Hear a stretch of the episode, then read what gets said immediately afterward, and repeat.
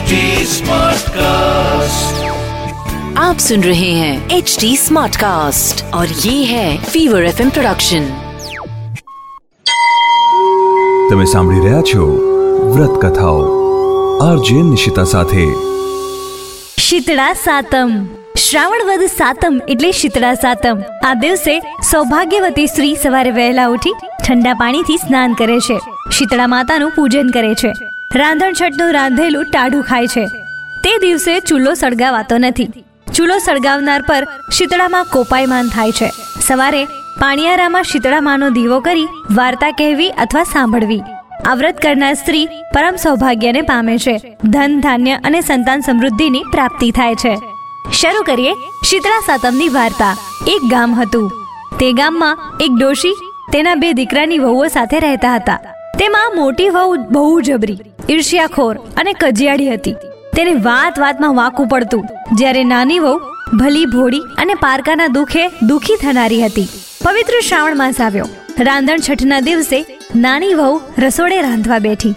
રાંધતા રાંધતા મધરાત થઈ ગઈ. પછી તે ચૂલો ઠારવાનો વિચાર કરતી હતી કે ત્યાં પારણે પોઢેલો તેનો નાનો દીકરો રડવા લાગ્યો. નાની વહુ બધું કામ પડતું મૂકી પોતાના નાના દીકરાને ખોળામાં લીધો. પછી તે આડા પડખે થઈ. આખા દિવસનો થાક હોવાથી તેની આંખ મળી ગઈ અને ચૂલો ઠારવાનો રહી ગયો. અડધી રાત થઈ કે શીતળામાં ઘરે ઘરે ફરવા નીકળ્યા. ફરતા ફરતા વહુના ઘરે આવ્યા. નાની વહુના ઘરે તો ચૂલો સળગતો હતો. શીતળામાં તેમાં આળોટ્યા અને દાજ્યા. તેમણે શાપ આપ્યો. જેવું મારું શરીર બળ્યું, એવું એનું પેટ બળજો. શીતળામાં તો શાપ આપીને ચાલ્યા ગયા. અને નાની વહુએ સવારે ઉઠીને પડખામાં જોયું, તો એનો છોકરો બળીને ભડથું થઈ ગયો હતો. તેણે ચૂલા તરફ નજર કરી, તો ચૂલો સળગતો હતો. નાની વહુની આંખમાંથી શ્રાવણ ભાદરવો વરસવા લાગ્યો. એ જાણી ગઈ કે જરૂર શીતળામાં મારી ઉપર કોપાયમાન થયા છે. માએ તેને શાપ આપ્યો છે. તે રડતી રડતી સાસુ પાસે ગઈ. બધી વાત કરી. સાસુએ ગડગડા અવાજે આશ્વાસન આપતા કહ્યું, વહુ, ધીરજ ધર, તું શીતળામાં પાસે જા અને તારી ભૂલ કબૂલ કરીને એમની માફી માંગ. માં તો દયાળુ છે. જરૂર તારા ઉપર કૃપા કરશે અને તારા છોકરાને સજીવન કરશે. નાની વહુ તો સાસુના આશીર્વાદ લઈ છોકરાને ટોપલામાં નાખી શીતળામાની શોધમાં નીકળી પડી. તે વન વગડા વીંધતી જાય ને શીતળામાનું રટણ કરતી જાય. રસ્તામાં બે તલાવડી આવી. બંનેના પાણી ભળી ગયેલા. બંને છલોછલ હતા. કાંઠે પક્ષી બેઠેલા, પણ કોઈ પાણી પીવે નહીં. મનુષ્ય કે પશુ, પંખી કે પારેવા. જે કોઈ આ તલાવડીનું પાણી પીતું કે મરણને શરણ થતું. નાની વહુ તો તલાવડી પાસે જઈ ટોપલો નીચે ઉતાર્યો. પછી તલાવડીમાંથી પાણી પીવા ગઈ કે ત્યાં તલાવડીમાંથી અવાજ આવ્યો. બાય તું આ તલાવડીનું પાણી પીશ તો મરી જઈશ. પરંતુ તું શા માટે રડે છે એ તો કે?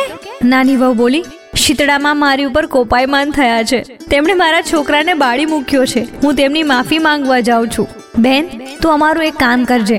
તું શીતળામાં પાસે જાય તો અમારું પણ પૂછતી આવજે કે અમે તો એવા શા પાપ કર્યા છે કે અમારું પાણી કોઈ જ પીતું નથી. અને જો કોઈ ભૂલે ચૂકે પીએ છે, તો તે મરી જાય છે. નાની વહુએ તેમને હા પાડી. પાણી પીધા વગર જ માથે ટોપલો ચડાવી રડતી રડતી આગળ ચડવા લાગી. આગળ જતા રસ્તામાં બે લડતા આખલા મળ્યા. બંનેની ડોકે ઘંટીના પડ બાંધેલા હતા. નાની વહુને રડતી જોઈને બોલ્યા, અરે બેન, તારી આંખમાં આંસુ કેમ છે? શીતળામાં મારી ઉપર કોપયા છે, એટલે માફી માંગવા જાઉં છું. તો બેન શીતળામાને અમારું પણ પૂછતી આવજે ને. કે અમારા ક્યાં પાપને લીધે અમારા ગળામાં ઘંટડીના પોળ બાંધ્યા છે અને અમે શા માટે લડિયા કરીએ છીએ? સારું, કહી, નાની વહુ તો આગળ ચાલવા લાગી. થોડેક દૂર ગઈ, ત્યાં એક બોરડીના ઝાડ નીચે એક મેલી ઘીલી ડોશી માથું ખંજવાળતી બેઠી હતી. વહુને જોઈ ડોશી બોલી, અરે ભાઈ, આમ આપણી પાપડી ક્યાં હાલી? નાની વહુએ શીતળામાના કોપની વાત કરી. ત્યારે ડોશી બોલી, અલી જરાક મારું માથું તો જોઈ દેતી જા. નાની વહુને ઘણી ઉતાવળ હતી, પણ એ દયાળુ હતી. પોતાના મરેલા છોકરાને ડોશીના ખોડામાં મૂકી એ તો જૂ વીણવા બેઠી. વહુએ ડોશીમાના માથામાંથી ઘણી લીખો અને જૂ કાઢીને મારી. આથી ડોશીમાના માથાની ખંજવાળ ઓછી થઈ. તેમણે વહુને આશીર્વાદ આપતા કહ્યું, જેવું મારું માથું ઠર્યું, તેવું તારું પેટ તરજો. એટલામાં તો ચમત્કાર સર્જાયો. ડોશીના ખોળામાં રહેલો છોકરો હાથ પગ ઉછાળી કિલકિલિયારો કરવા લાગ્યો. નાની વહુને તો ઘણું આશ્ચર્ય થયું. તેને ખાતરી થઈ ગઈ કે આ ડોશીમાં બીજું કોઈ નહીં, પણ શીતળામાં જ છે. તે શીતળામાના ચરણોમાં ઢળી પડી અને બોલી, માં, મને માફ કરી દો. મેં તો તમારું શરીર બાળેલું, પરંતુ તમે તો મારું પેટ ઠાર્યું છે. તમને મારા લાખ લાખ નમન. ડોશીની જગ્યાએ એકદમ પ્રકાશ પથરાયો અને એની જગ્યાએ શીતળામાં ઊભા રહી ગયા. નાની વહુએ શીતળામાના દર્શન કરી તેમની માફી માંગી. પછી નાની વહુએ તલાવડીના પાણી વિશે પૂછતા શીતળામાં બોલ્યા, દીકરી, ગયા ભાવમાં તે બંને શોક્ય હતી. દી ઉગ્યાથી દી આથમ્યા સુધી લડ્યા કરે. કોઈને છાશ પાણી આપે નહીં, એટલે આ જન્મે કોઈ એનું પાણી પીતું નથી. પરંતુ તે તલાવડીનું પાણી ખોબામાં લઈ ચારે દિશાઓમાં છાંટજે અને પછી તું પાણી પીજે, જેથી એના બધા પાપો દૂર થઈ જશે અને પશુ પક્ષીઓ તથા વટે માર્ગો બધા એનું પાણી પી શકશે. પછી નાની વહુએ બે આખલાના દુઃખની વાત કરી. ત્યારે શીતળામાં બોલ્યા, દીકરી, પરભવમાં તે બંને આખલાઓ દેરાણી જેઠાણી હતા. તે એટલા બધા ઈર્ષાળુ હતા કે આડોશ પડોશના કોઈ તેમના ઘરે દળવા ખાંડવા આવે તો બંને જણા તેમનું અપમાન કરીને કાઢી મૂકતા. એટલે આ ભવ્ય તેઓ આખલા બની ડોકે ઘંટડીના પડ બાંધી લડ્યા કરે છે. તું એમની પાસે જઈ ડોકેથી ઘંટડીના પડ છોડી નાખજે, જેથી તેમના પાપ નાશ પામશે અને તેઓ લડતા બંધ થઈ જશે. આટલું કહી શીતળામાં અંતરધ્યાન થઈ ગયા. નાની વહુ તો રાજી થતી પોતાના દીકરાને લઈને પાછી વળી. રસ્તામાં તેને પેલા બે આખલાઓ મળ્યા. વહુએ તેમને શીતળામાની વાત કરી અને પછી ગળેથી ઘંટડીના પડ છોડી દીધા. આથી બંને આખલા લડતા બંધ થઈ ગયા. આગળ જતા તલાવડી આવી. વહુએ તલાવડી પાસે જઈ શીતળામાની વાત કરી. પછી તેમના શાપનું નિવારણ માટે તલાવડીમાંથી ખોબો ભરી પાણી લઈ ચારે દિશાઓમાં છાંટ્યું. પછી પોતે તે તલાવડીનું પાણી પીધું. ત્યાં તો ચારે દિશાઓમાંથી પક્ષીઓ પાણી પીવા માટે આવવા માંડ્યા. પછી નાની વહુ તો દીકરાને રમાડતી રમાડતી ઘરે આવી. તેણે દીકરાને સાસુમાના ખોડામાં મૂકી દીધો. સાસુમાં તો દીકરાને સજીવન થયેલો જોઈ રાજી રાજી થઈ ગયા. પણ અદેખી જેઠાણી ઈર્ષાથી બળી ગઈ. સાસુએ પૂછ્યું, વહુ બેટા, આ બધું કેવી રીતે બન્યું? ત્યારે નાની વહુએ તેમને સઘળી હકીકત જણાવી. આ સાંભળી જેઠાણીને પણ શીતળામાના આશીર્વાદ લેવાનું મન થયું. પછી બીજે વર્ષે રાંધણછઠ ક્યારે આવે તેની રાહ જોવા લાગી. પણ સમયને જતા ક્યાં વાર લાગે છે? ફરી શ્રાવણ માસ આવ્યો અને શ્રાવણ મહિનાની રાંધણ છઠ આવી. જેઠાણી ચૂલે રાંધવા બેઠી અને જાણી જોઈને રાતે ચૂલો સળગતો રાખીને જ સૂઈ ગઈ. રાતે શીતળામાં ચૂલામાં આડોટ્યા કે દાજ્યા, તેમણે જેઠાણીને શાપ આપ્યો. જેણે મને બાળી છે, એનું અંતર બળજો. બીજા દિવસે સવારે ઉઠીને જેઠાણી જોયું તો તેનો દીકરો બળીને ભડતું થઈ ગયો હતો. મરેલા દીકરાને જોઈ જેઠાણી વિલાપ કરવાના બદલે ખુશ થઈ ગઈ.